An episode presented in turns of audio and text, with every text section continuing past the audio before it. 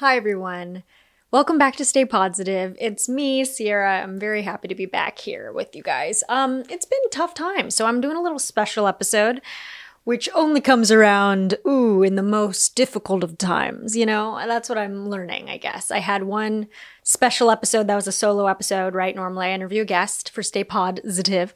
Um, but last year, of course, around the time when George Floyd was murdered, and there was a big surge in awareness of Black Lives Matter and what that meant to people and what that meant for us. I think it felt right to talk about it in a, you know, podcast forum because this is kind of the best way, I think, to speak in the long form about tough things that maybe don't come out so well if you're just doing a short little one. So, so we're back because, um, well, it's a tough time in many ways. We're over the year mark for, I think, uh, when people started going into quarantine in the US. So for me, I think, I don't know when my first day was, but I know my last in person stay positive was with Joe Wong.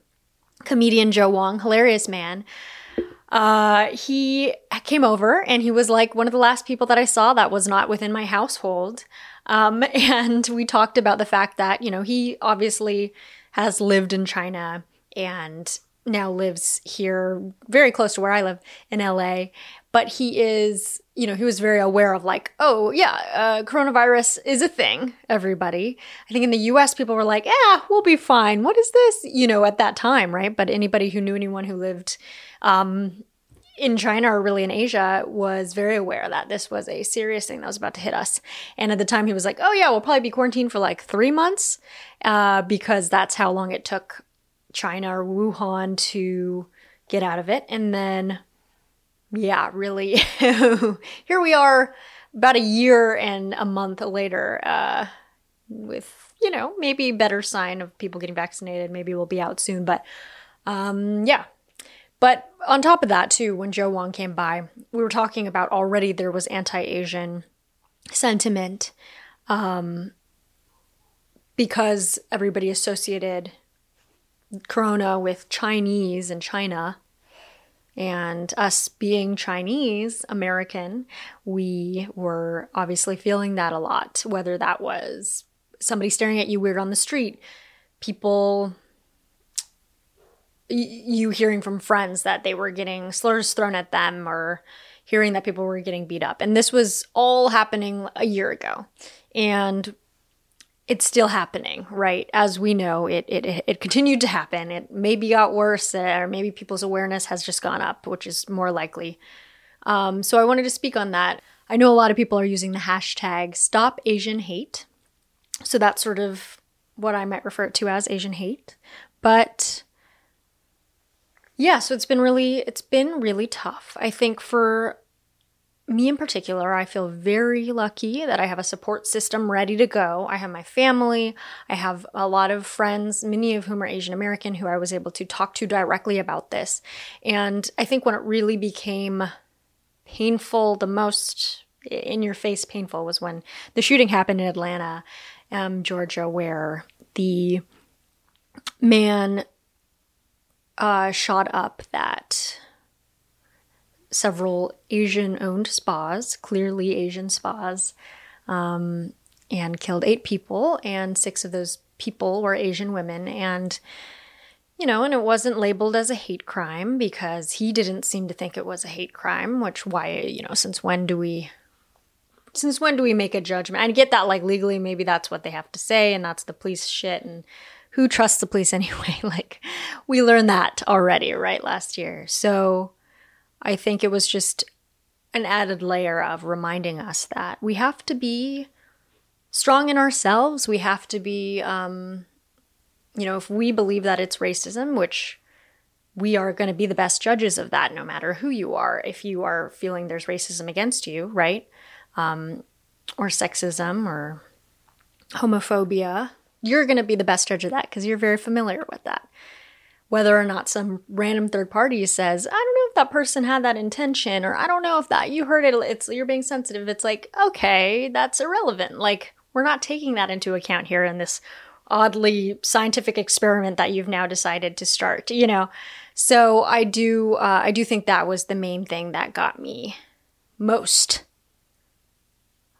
involved, most emotionally involved. So my point being here, I could go along in detail, you know, what we're going through, which I think is important to recap and to be here in solidarity with all of you, especially those of you who I'm sure uh, many of you listeners out there are Asian American because that's what I am, and maybe that's why you like the podcast. But I'm sure there are a lot of non Asian Americans listening to this podcast, in which case, thank you. Please stick around. It's still relevant. Um, I would detail all that stuff and how we felt when we heard about this news, but I also might not because I don't know if that's necessarily what I can add to the conversation. But I wanted to add some other perspective to the conversation coming from like a healing perspective of being like,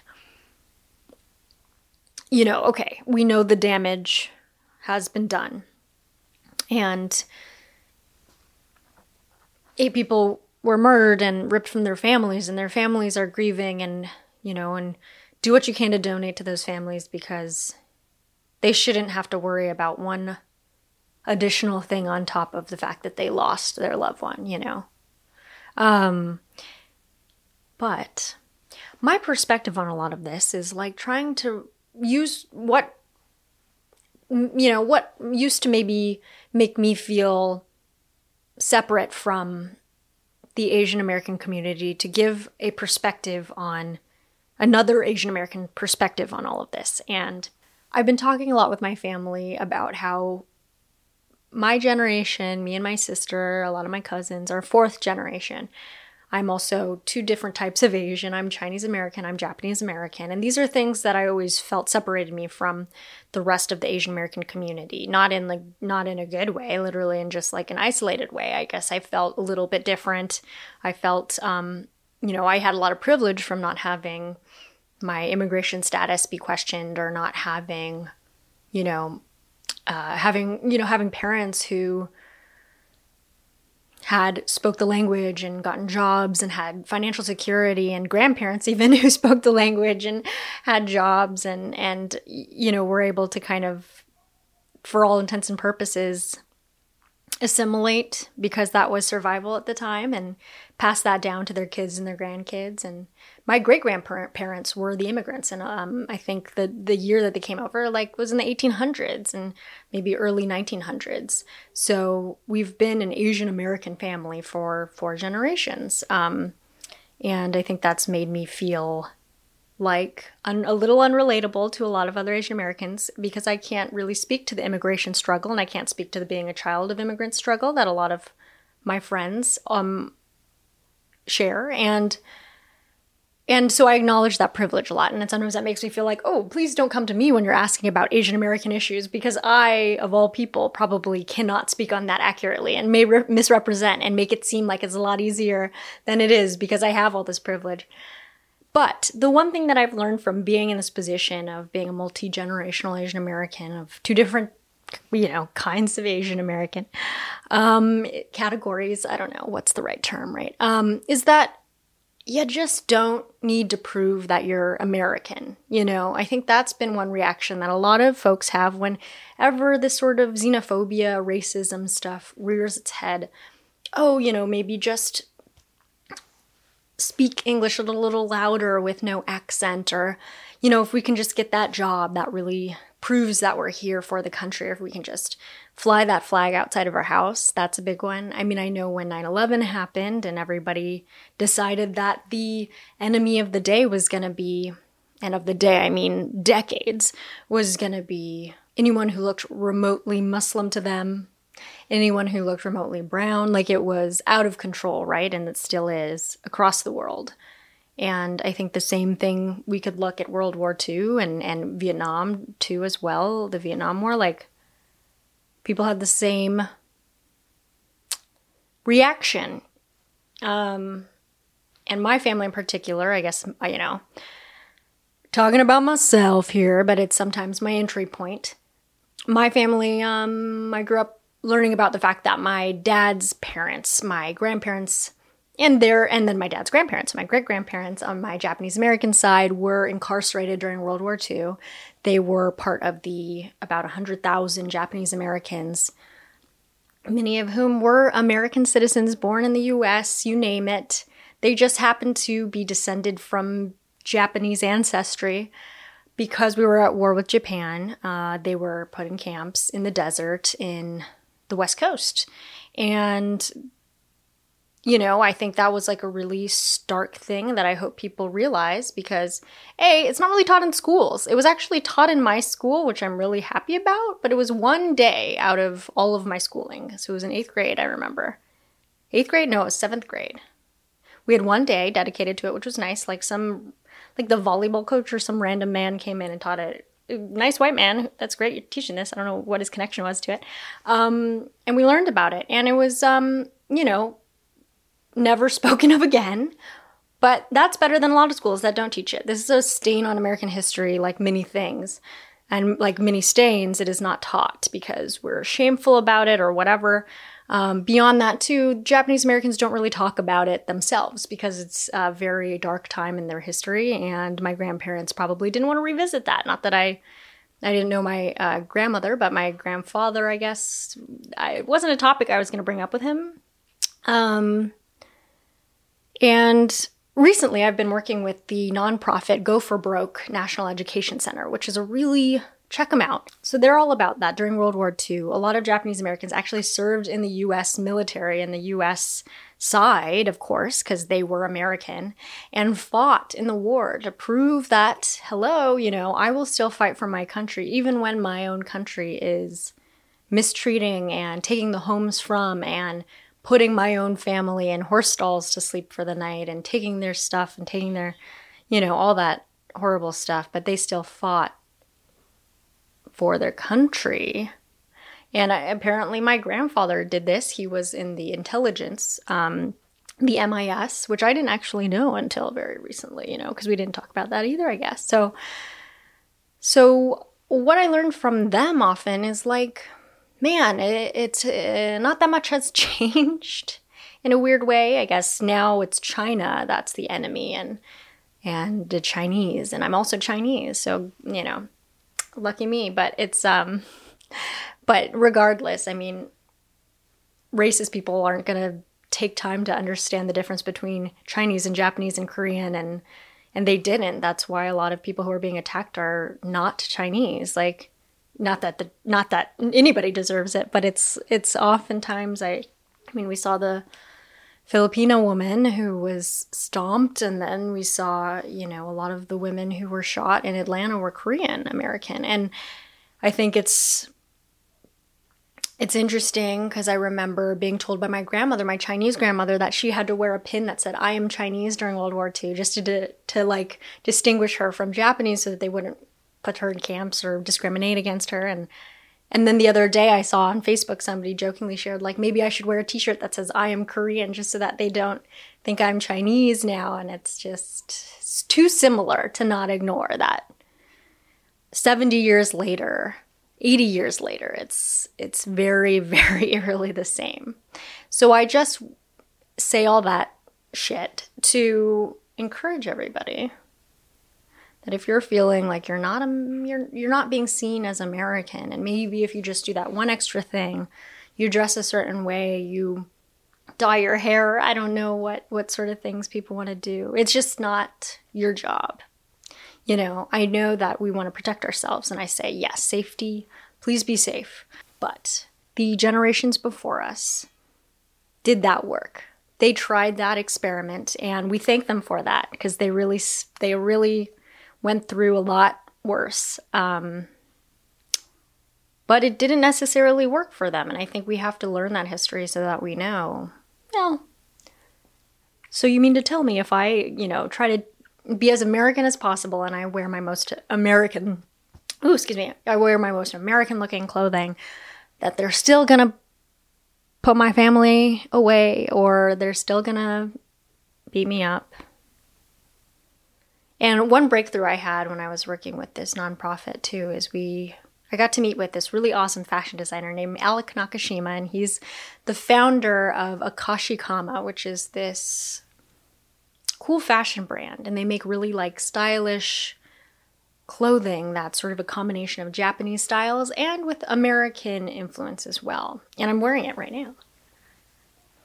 But, you know, it's interesting because I realize everything I do in my life sometimes, growing up, say, Oh, and I also want to plug that I was on the Asian Boss Girl podcast, humble brag, and I talked about being multi generational with my friend Taylor Chan of Wong Fu fame.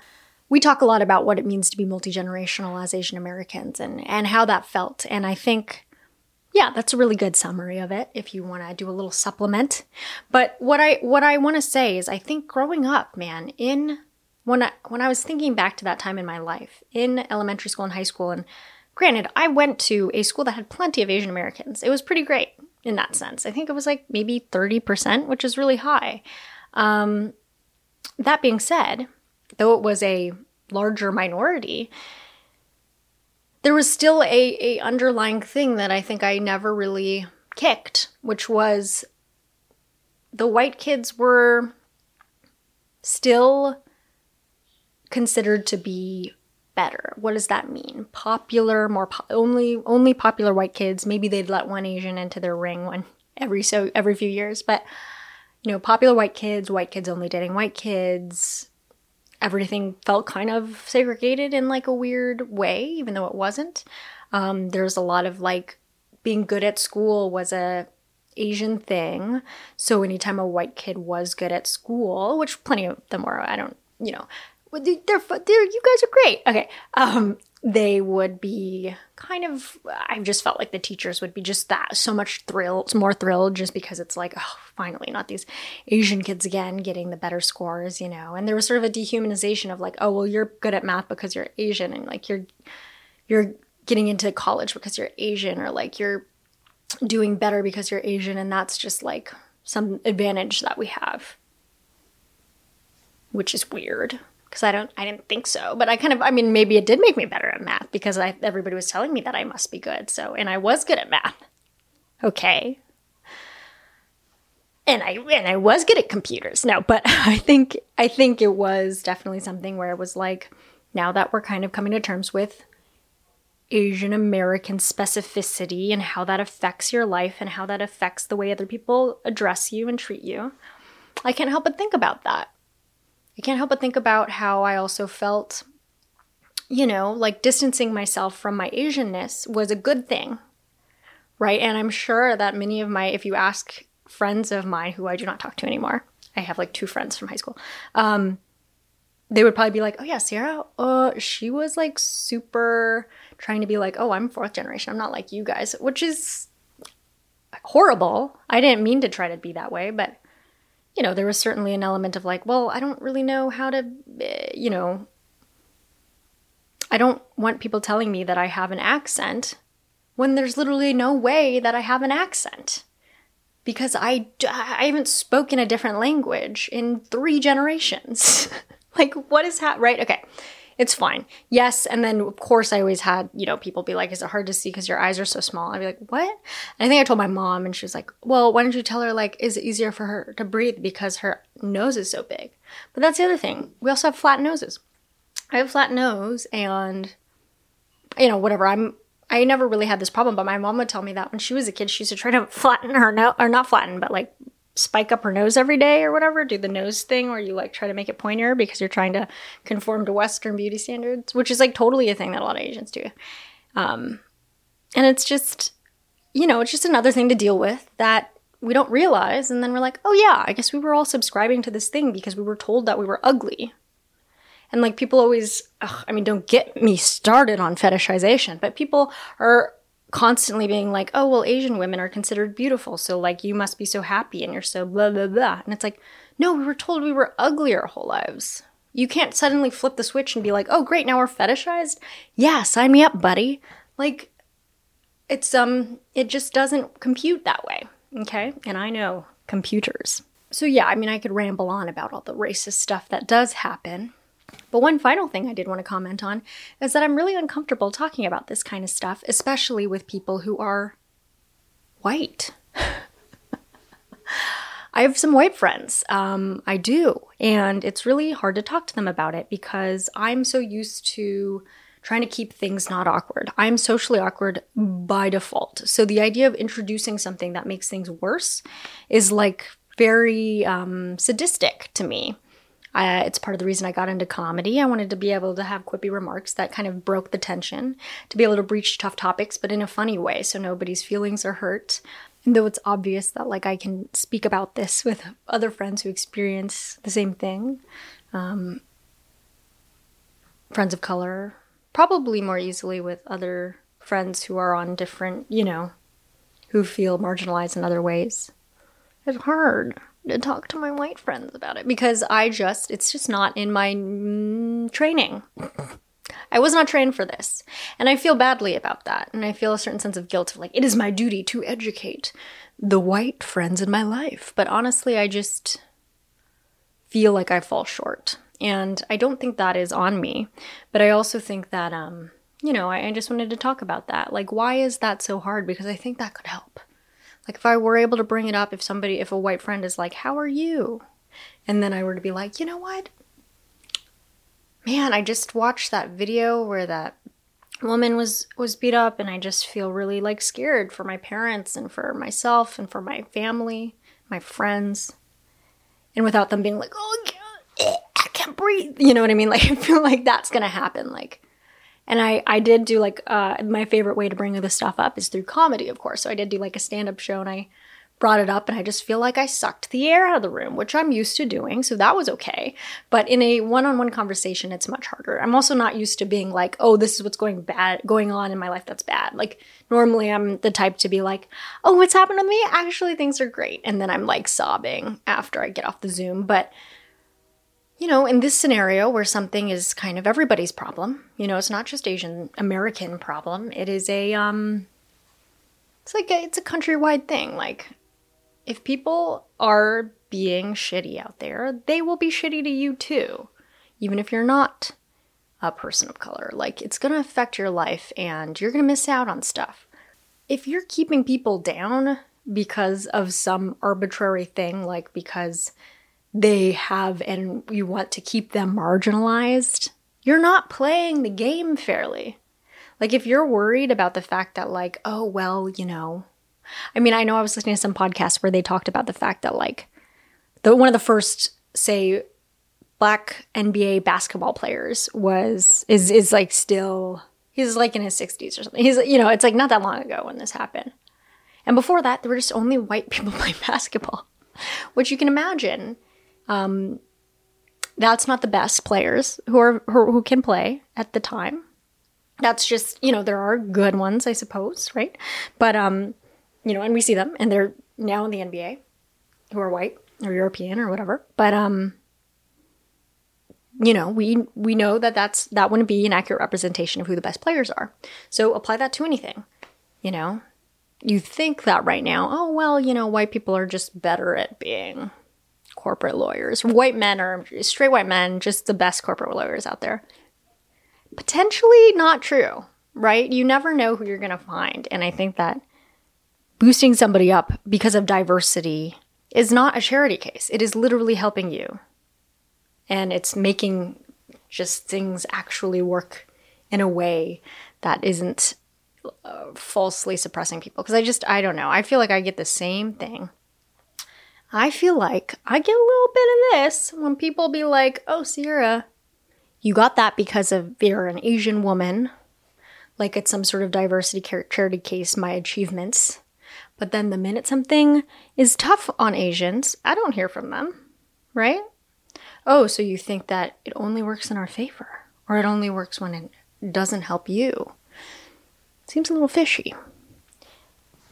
So I'm an angry bitch. But lastly, I've been hearing a lot lately about being proud to be Asian American. And I don't think I ever have been. And that's really sad so I felt very separate from actually being Asian American because I was so I had come from a family that had really tried to assimilate. And then you look at the history and you go, well, yeah, they tried to assimilate. And, you know, that assimilate, assimilation was the name of the game. And I think now, I mean, you don't know how many white people come up to me and are like, oh, you don't speak though? Oh. Do you speak either language? No? It's like, yeah, I yeah, I, I don't. Sorry to disappoint you, but this is what was done to me. this is part of the history of our country to try to squeeze it out of you and you to squeeze it out of yourself. That decision was made long before I came up. Long before this little Chinese Japanese Frankenstein beast came into the world. So now it's my job to be proud because look, if I'm not proud, who's gonna be, you know? So I'm very proud. That's why I'm wearing this. It's like the first thing that I have in my closet. I realize I don't have that much stuff in my closet that actually makes me look Asian because I was always like, well, redundant much, I'm Asian. So I don't want to be like, I'm Asian. but now I am. This is a Kashikama. Shout out to Alec Nakashima. It's very cool. It says distinctly Japanese American style. You can't find it anywhere else. And then this is Asian American Girl Club, which is just I mean, it's a dream. I want to be a part of a club. So specific. Asian American Girl Club? I'm an Asian American girl. I want to be in the club. so don't worry if you can't be proud because of safety reasons or because you're not feeling it or you're not comfortable and you're not very comfy being proud. That's okay. I will be proud for you and then, you know, join when you're ready. So that's it. I mean, I'm very happy that I got to talk with you all again and do this. And I, to tell you the truth, I've just been very emotionally exhausted from all this, and it's been keeping me up at night, uh, thinking of what I would say in a podcast if I did. And glad I could finally get it out there, and we'll see. You know, this is just how I feel, and obviously, I can't represent everybody's feelings or thoughts on this, but I'm really glad that, um, you know, I hope we can connect and just be careful out there, you know. You gotta look out. You gotta be safe. If you can't stay in your own home and cower in a corner like I do on a daily basis, I am proud though. I'm proud for you. Um, if you can't do that, uh, then just, you know, be alert. I would say being a woman also helps. Uh, sorry, being a woman also helps just the idea that you're just constantly alert on the street because I feel like plenty of the same skills that I learned. You gotta, you know, you gotta have your pepper spray and you gotta get your thing and you gotta like not don't wear headphones because you may not know who's gonna come up on you across the street. Oh God, you know. So all those sort of skills that I've built up over the years from being chased on foot when uh, people are trying to kill me, which has happened. We love it. I do harken back to my good old times of when I was caught in high heel boots and some men were trying to who were running after me saying they're gonna kill me. Um, you know, I fucking beat that shit. I did not. I I didn't die. I ran away and I lived. So that's yeah, it's traumatic, and I just shared that. But, um, yeah, just use those same skills. Um, don't wear high heel boots; they slow you down. Also, yeah, make sure you you know, look out for your elders. The elders are getting punched. My aunt, her friend apparently, somebody took a swing at her when she was getting off the BART in San Francisco, so be careful. And that's definitely like a, a woman who's probably in her 70s, I'm guessing, or 60s. So I don't get it. Okay, that's why I gotta protect my old parents. And my mom has told me, she has said, Sierra, on your podcast, you called us old and I don't appreciate that. But I'm doing it again because they're old, especially relative relative to me. They were always on the older side for parents when I had parents. When I had parents, when I was growing up and parents were, you know, divulging their age, it was like, oh yeah, my parents are like a little bit older relative to me. But yeah, I just, you know, luckily they're able to also stay home as much as possible. And it's a shame because they just got vaccinated so they could, you know, live their lives and be awesome and go to Vegas or whatever people do. But no, not going to happen because they're Asian. So, yeah, we just got to look out for ourselves. There's plenty to do inside. And, um, intervene if you are out and about and you see anything happening. I hear that's a good idea. Would I ever intervene? I, I wonder that because I am so scared all the time and I'm just a tiny person. I would get angry. Like, I actually have so many fantasies in my head of, like, what would I do if somebody said something racist to me on the street? Like, I'd get angry. I think I would. You know, I like to think that I would fight them, but I would die because I just, there's nothing that these flimsy arms can do. I would die. But yeah, I do think that it's still good to intervene in some way because I think that can also be sort of like a catalyst to get other people to intervene too, stronger people, hopefully. So look into it. I think there's guides on that. I don't know. I don't know. Don't ask me. Why? How dare you ask me? That's not my job. All right, I need to shut up. So I'm going to stop this. Um, the racism, that is. I am going to stop racism. Thank you very much. Uh, no, I'm going to end this podcast with just the fact that I hope you're doing all right. Check in with yourself. Take the time to yourself that you need. If you yourself are an employer or a boss, do the thing where you check in with your employees who are just about it all, especially if you have Asian American employees, because they are going through it and they might be keeping quiet at work and being a good employee and just like keeping it to themselves, but they're struggling with this emotionally. I gotta say, my workplace has been really nice about it. It's been really helpful. We had a Zoom where they we just talked about it, and a lot of my bosses were in it, and a few other coworkers who were Asian American, and it was hilarious because I happened to join, and I was kind of like early, or like some people were late, so I was like the only Asian in there for a hot sec. No, that's not true. There was one other lovely Asian American woman um, but her camera was off, so I just like was not sure if she was actually there or not. So then I felt obligated like to speak on behalf of everybody, and I was like, um, thank you for holding this. I uh, I feel okay. It was pretty funny, but anyway, do that. Make everybody awkward. It's fun. I was getting all hot and sweaty. Second, if you have Asian American friends, check in on them. They will appreciate it. It's not like you're gonna, you know, remind them that this is happening. They're thinking about it already, and you bet your ass I'm keeping tabs on all of my white friends who have not reached out. Mm. You bet I'm not going to tell them, but I'm pissed. I'm kidding. Am I? They won't be getting very nice things from me in the future. I'm kidding. Am I? Am I? Am I kidding? Do I have a grudge notebook? Do I? I don't know. I don't know. But yeah, it is it is a fun thing just to check in. I think you never it never hurts. You know, if they go, "What? I'm Asian? You think I'm Asian?" I honestly think some of my friends might be like, "Does Sierra know she's Asian? Should we bring this up to her? Maybe she thinks she's not." I'm kidding. They know I know. They know. So check in on them. And yeah, take care of yourself. Again, I'll be proud for you. No need to be proud if you're worried about safety or comfiness and all that stuff, don't worry. I'm here fucking wearing my Asian clothing, being very proudly Asian American. So, yeah, it's the start of something new, my friends. All right, I better wrap this up. Thank you again for listening. I have been Sierra Katow. Ever heard of her?